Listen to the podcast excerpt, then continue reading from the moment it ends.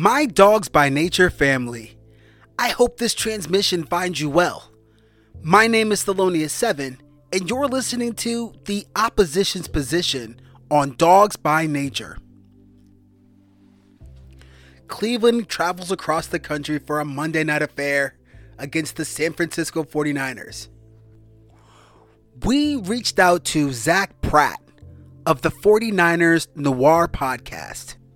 Zack, welcome to Dogs by Nature. Hey guys, just wanted to thank you for having me on. My name is Zack Pratt, a writer at 49ers Hub. I focus mainly on the NFL draft and college football when I'm writing my articles for them. But I also have a podcast, 49ers Noir, the 49ers Noir podcast with my co-host Will. You can find me on Twitter at MeZachP. I tweet probably 33% about the 49ers, 33% about generic draft stuff, and then the other 33% is just my other sports teams that I follow. You can also follow the 49ers Noir pod at 49ers Noir pod. The at 49ers Noir main account also has some news and notes that are 49ers related. And then you can also follow my co-host Will at wcuberos. That's wcuberos. So you can give all of us a follow. I won't over inundate you with 49ers stuff. There'll also be some, like I said, some NFL draft stuff that is more applicable to your fan base and with the Cleveland Browns. But yeah, thanks again for having me. I really appreciate it. And thank you. I appreciate you taking the time to do this for us. And I really feel like I'm a much better fan for having this discussion with you. So let's get into it. Question number one. First, can you let us know how you're holding up after what must be nearly 200 hours without football? What can we as Browns fans do to deal with this blight? What games were you watching this weekend? Yeah, it's been a rough having this early bye week, especially, with it being so early in the season and you have this hot streak going and you just want to continue it. You don't want to take a break this early in the season when you've been rolling for the first three games. There are a couple of injuries. Nick Bosa had a high ankle sprain in training camp that kept him out most of the preseason. So the extra week will be good to get him back fully healthy. He's been playing so far the first three games, but he's been a little limited. Same with Dee Ford. He had some tendinitis issues in his knee, and hopefully this extra break will get him back to full strength as well. He hasn't really practiced at all this season. He's just played on game day, but he's still been pretty effective. There's a couple other guys, Tevin Coleman and Jalen Hurd.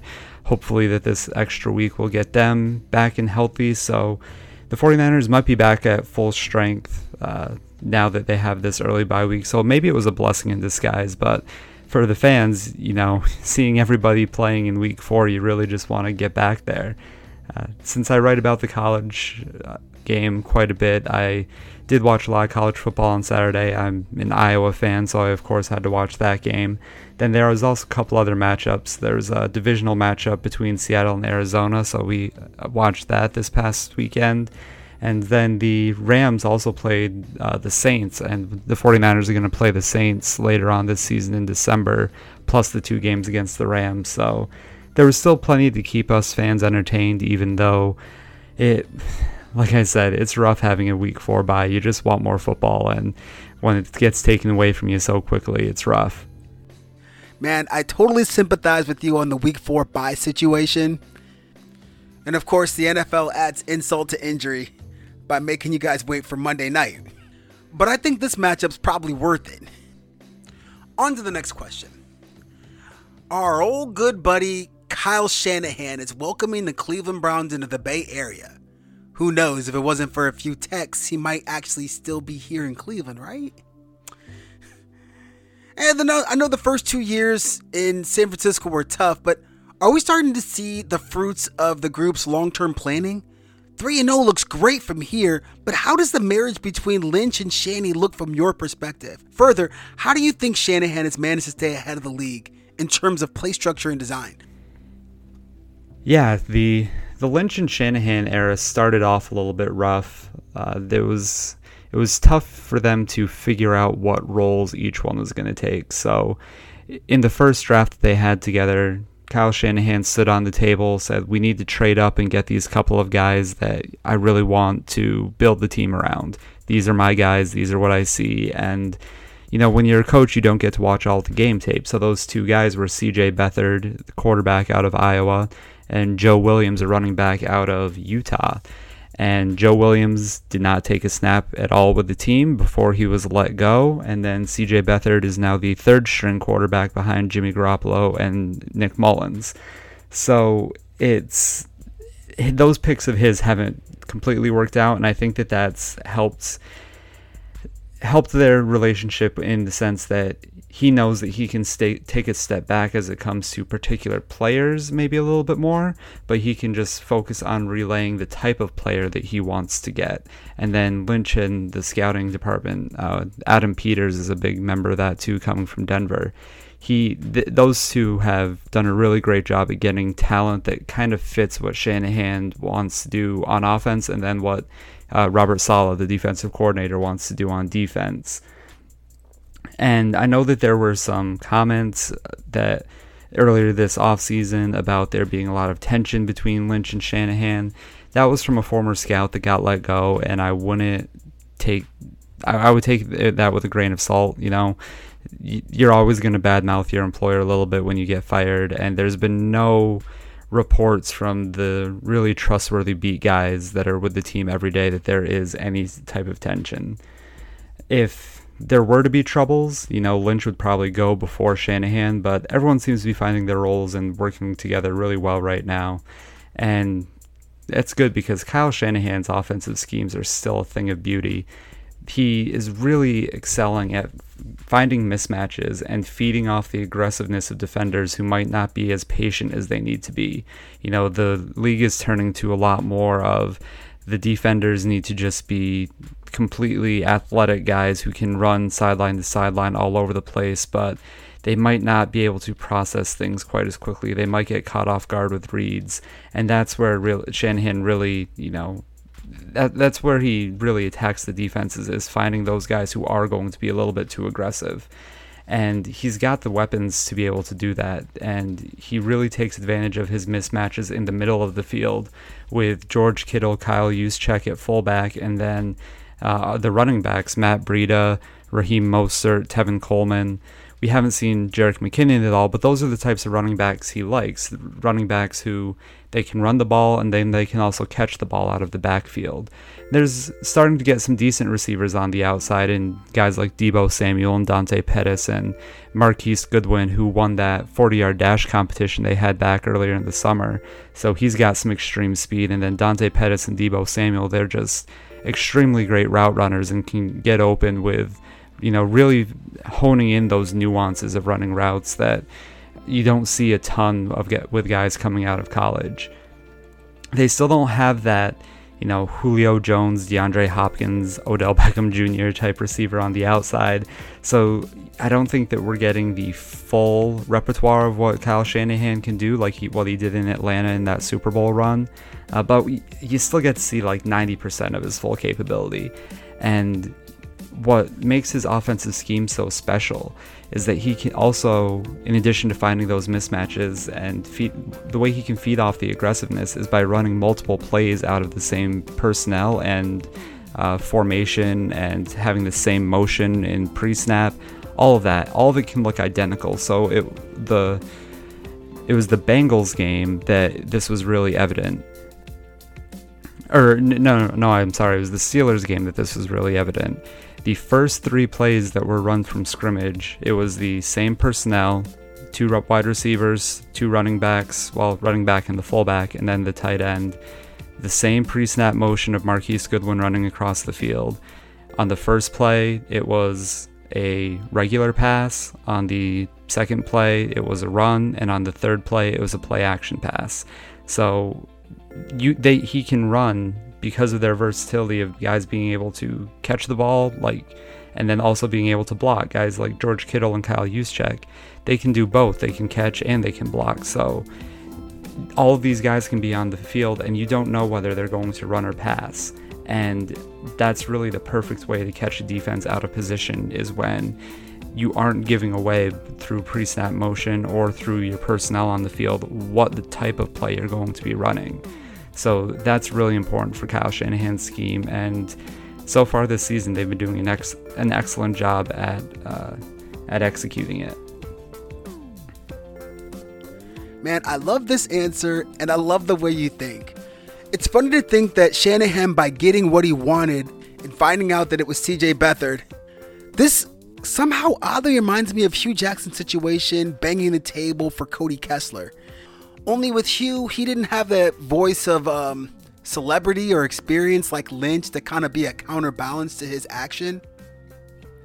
Man, ever since Shanahan was here in 2014, I knew he'd find a place of his own. It was just a matter of time. I'm definitely excited to see him again coming up on Monday night. Well, we'll take a quick break, but when we're back, we'll have more with Zack Pratt. You're listening to The Opposition's Position on Dogs by Nature.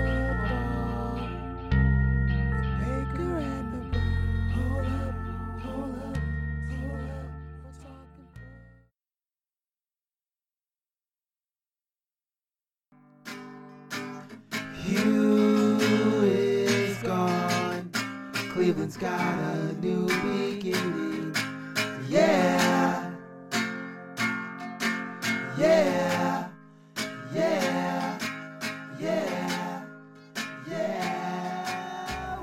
Okay, on to the next question. Cleveland fell apart after the New England trade for Jimmy G, as obviously they would have offered at least 6 first rounds for the former backup with Hugh Jackson in charge. Did something seem off with that trade for you? And also, how good of a fit has it been thus far for Jimmy Garoppolo? Does he own that city like Baker owns Cleveland? You know, I was definitely surprised that the 49ers were able to get Jimmy G for only a second-round pick, but ultimately it made a lot of sense for the Patriots to do what they did. You know, if they were around him in practices, they saw him a little bit in games, they saw him in the preseason, they worked with him, they knew his study habits, they knew everything about him. And if they truly thought that he was going to be a good quarterback, they knew they couldn't afford to sign him in the offseason, so he was not going to be a Patriot after that 2017 season. So they didn't want him terrorizing the Patriots early in the playoffs or as often as every year in the regular season if they finished in the same position in the standings. So you want to get him out of the conference, you know, get him to a team that you have mutual respect with. You don't want to send him to a wasteland because, you know, you like the guy, you spend a lot of time with him, you want him to succeed. And also make sure that that team has the cap space to sign him long term so he doesn't go back to the AFC as a free agent. And now once you do that, he only plays you in the Super Bowl itself or once every 4 years because of the way the NFL does their scheduling. Now, I'm not sure we're ever going to get that Tom Brady, Jimmy G quarterback matchup in the Super Bowl, but it would certainly be interesting. You know, as far as him owning the city, I'm not quite sure anyone owns a city like Baker owns Cleveland, maybe outside of, you know, Brady and Boston, but it's pretty close. I mean, he's definitely treated differently by the players, you know. In last season when C.J. Beathard and Nick Mullins were taking a majority of the snaps, guys would still be posting on Instagram, and even those two quarterbacks would be posting stuff on Instagram, and, you know, guys would interact with it, you know, they'd like it or whatever, but when Jimmy G posts something, everybody's flocking to it, everyone's commenting, and I know that seems like a really silly thing to differentiate, but that's the kids these days. That's what gets them excited, and they're going to do that stuff with a guy they're more excited to be around and a guy who they're more confident in. And, you know, there's obvious comments that the fan base can make with his good looks and everything, but I think the reason why he doesn't quite own the city like Baker owns Cleveland is that Jimmy G doesn't really seek out the spotlight a ton outside of that one incident in his dating life last summer.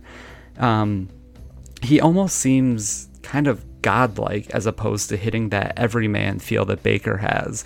You know, when Baker shotguns that beer at, I think it was at the Indians game, just, you know, biting into the can and all that, that's the type of guy you want to hang out with. That's the type of guy that you can see, you know, you can see your buddy doing that. You can see, you know, being at a bar with that guy and hanging out with him. You don't really get that feeling with Jimmy G, maybe because of, you know, his extremely good looks or just with how quiet he is. He doesn't seem like that everyman type of guy, but, you know, it's not necessarily good or bad either way. It's just different. You know, the fans really love him. The fan base loves him. The players love him. But I wouldn't quite say that he owns the city like Baker owns Cleveland. And as far as the fit goes, it's been great. You know, like I said, Shanahan likes to scheme guys open, and he likes to do a lot of things, and he puts a lot on his quarterback. He wants the quarterback to be throwing guys open and throwing, you know, those short, middle, intermediate passes. And Jimmy G is great at that. He's not a deep heaver with a ton of arm strength like a Josh Allen or a Matt Stafford, but what he does have is he has one of the quickest releases in football, and he's very accurate with his passes. And he's not, you know, a noodle arm like Chad Pennington or anything either. He still has the arm strength to make every throw the system asks him to make, including the occasional deep ball when it is needed. I think the main issue there where people are dogging him a little bit is that Shanahan's system is very complicated, and you still see the growing pains coming out every once in a while. I think the 5-0 start or finish to the season that he had back in 2017 can really be attributed to the fact that Shanahan cut down his system so much that Jimmy G was just kind of playing. He didn't have to think too much. And then with the offseason being able to learn everything a little bit more in depth, and then Shanahan trying to run the full playbook in the beginning of 2018, it was a little bit rough because Jimmy G was thinking a lot more instead of just playing. He was thinking about what he had to do next, as opposed to it being his second nature and knowing, like, okay, this is, I go from here to here to here, rather than, okay, I was here, okay, wait, now where do I go next? Okay, now I go here. Everything was just a titch slower in 2018, and I think a lot of it had to do with the processing of the more complicated system that Shanahan was putting on him. Now, we got that ACL injury, and he was able to take a lot of mental reps last season, so even though it was a lost season physically, it wasn't a lost season mentally. And now that he is back and playing again, I think you really see those mental reps helping out. He still has the occasional lapse in judgment, and you still see those growing pains every once in a while, but he's getting to the point now where he's just playing instead of thinking, and I think that that's helping the 49ers offense really take that next step that they need. Man, that is a wonderful analogy, and from now on, I think I'm totally going to see this matchup as everyman versus Superman. Let's get to the next question. I feel that with Jimmy in tow, you guys have attacked the defense early and often in the draft. A lot of our fans don't get to hear a lot about things from the West Coast. How is that young core at D-line developing? You know, that defensive line, it wasn't looking too good as recently as last year. You know, DeForest Buckner, he was one of the first round draft picks on the defensive line as a defensive tackle. He's been fantastic ever since the 49ers drafted him. Eric Armstead, another defensive tackle pick, he's been a little bit streaky, but, you know, he's been more above average than below average. And then Solomon Thomas, they drafted him third overall with that Mitchell Trubisky trade back in 2017. And they've been playing him out of position a lot in his first two seasons. He's really a defensive tackle. He needs to be playing on the interior. He is a good run defender on the edge, but he's completely out of position trying to rush the passer out of there, and you saw that last year when he had one sack total, and that was because he was the closest guy to Derek Carr as he was being chased out of bounds. So now that they were able to get guys like Dee Ford and Nick Bosa, they're replacing guys on the edge like Cassius Marsh and Elvis Dumervil, and not Elvis Dumervil in his prime, like 33-year-old Elvis Dumervil who is on his last legs. Like, now that they have the defensive ends to complement what they have on the interior, now you really see that transformation is complete. They're getting a ton of pressure, and they're forcing a lot of quick and off-kilter throws, which are forcing turnovers, and it's really everything you want out of these guys getting pressure. And what makes it even better is when you have the talent, when you have two edge defenders like Nick Bosa and Dee Ford who are able to create pressure by themselves, whether they're single or double teamed, combine that with a guy who had 13 sacks last year in DeForest Buckner, and then Eric Armstead and Solomon Thomas when they are pass rushing from the interior, they're both really good at that. So now you have four guys who can create pressure. You only have to rush those four on any given play, and you can drop the other seven guys on defense back into coverage. So that's really helping this defense get to the point where they're really excelling.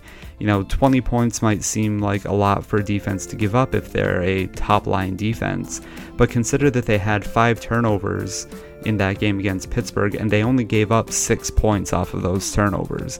That is what a good defense does, is when they're put in those bad positions, they really tighten it, and they really make it so that the mistakes that the offense might make, the opposing team can't capitalize on that.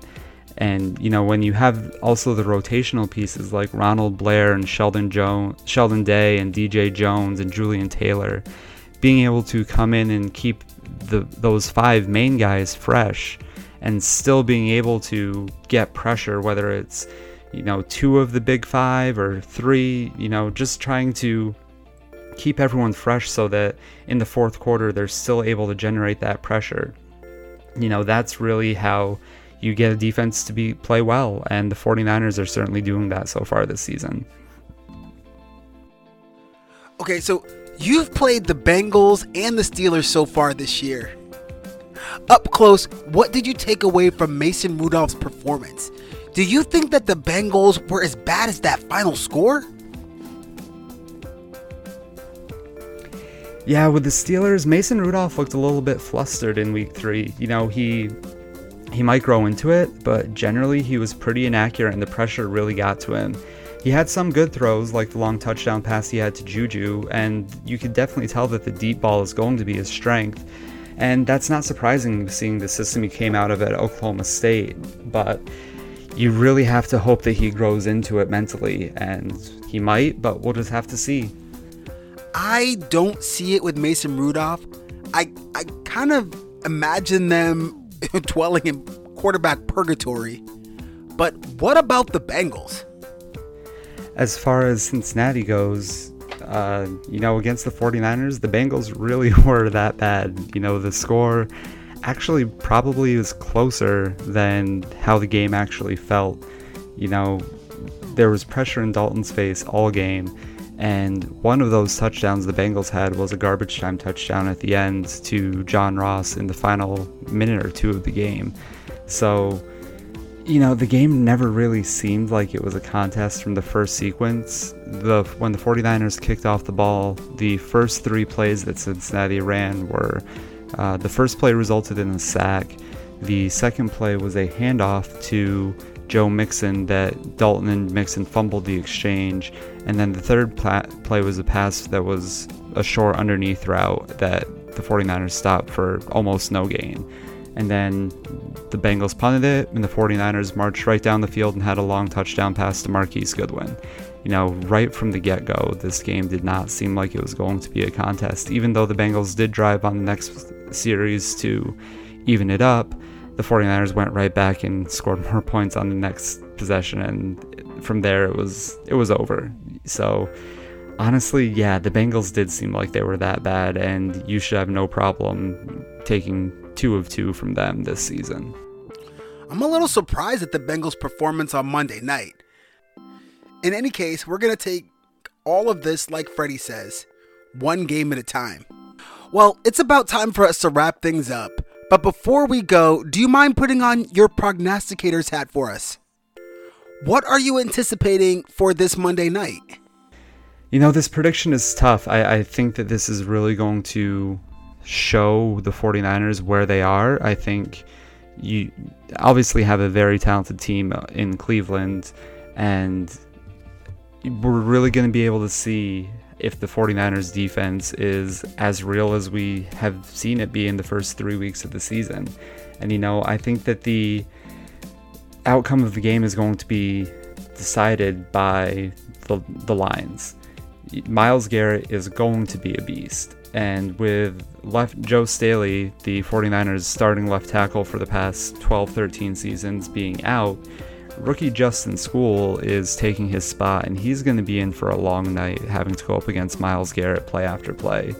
You could definitely tell that more pressure was generated by Pittsburgh than in the first couple of games, so that's going to be a big key for Cleveland, is capitalizing on that Miles Garrett versus Justin School matchup. 49ers are likely going to try a lot of quick throws and focusing on the middle of the field and running the ball a lot to try to set up play action. Basically anything they can do to try to slow Miles Garrett down, that's going to be their game plan. And then on the opposite side, when Cleveland has the ball, they really need to force Baker into making some mistakes. I know that Baker is prone to throwing a few interceptions and fumbling the ball a little bit, so the defensive line is really going to have to force him into that, because they haven't faced a receiver like Odell Beckham Jr. And if Antonio Callaway comes back in addition, maybe if Jarvis Landry is able to pass out of that concussion protocol in time for Monday's game, that's a really deadly receiving corps. And the 49ers' number two corner, Kella Witherspoon, is hurt. He has a foot injury from the game against Pittsburgh.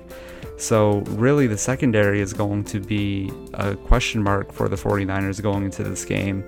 And the 49ers have been a little susceptible to the deep ball if everything for the offense clicks on a play. If they give their quarterback time to throw, and if the receivers have enough time to run their full routes, they might have a chance to hit a big play or two.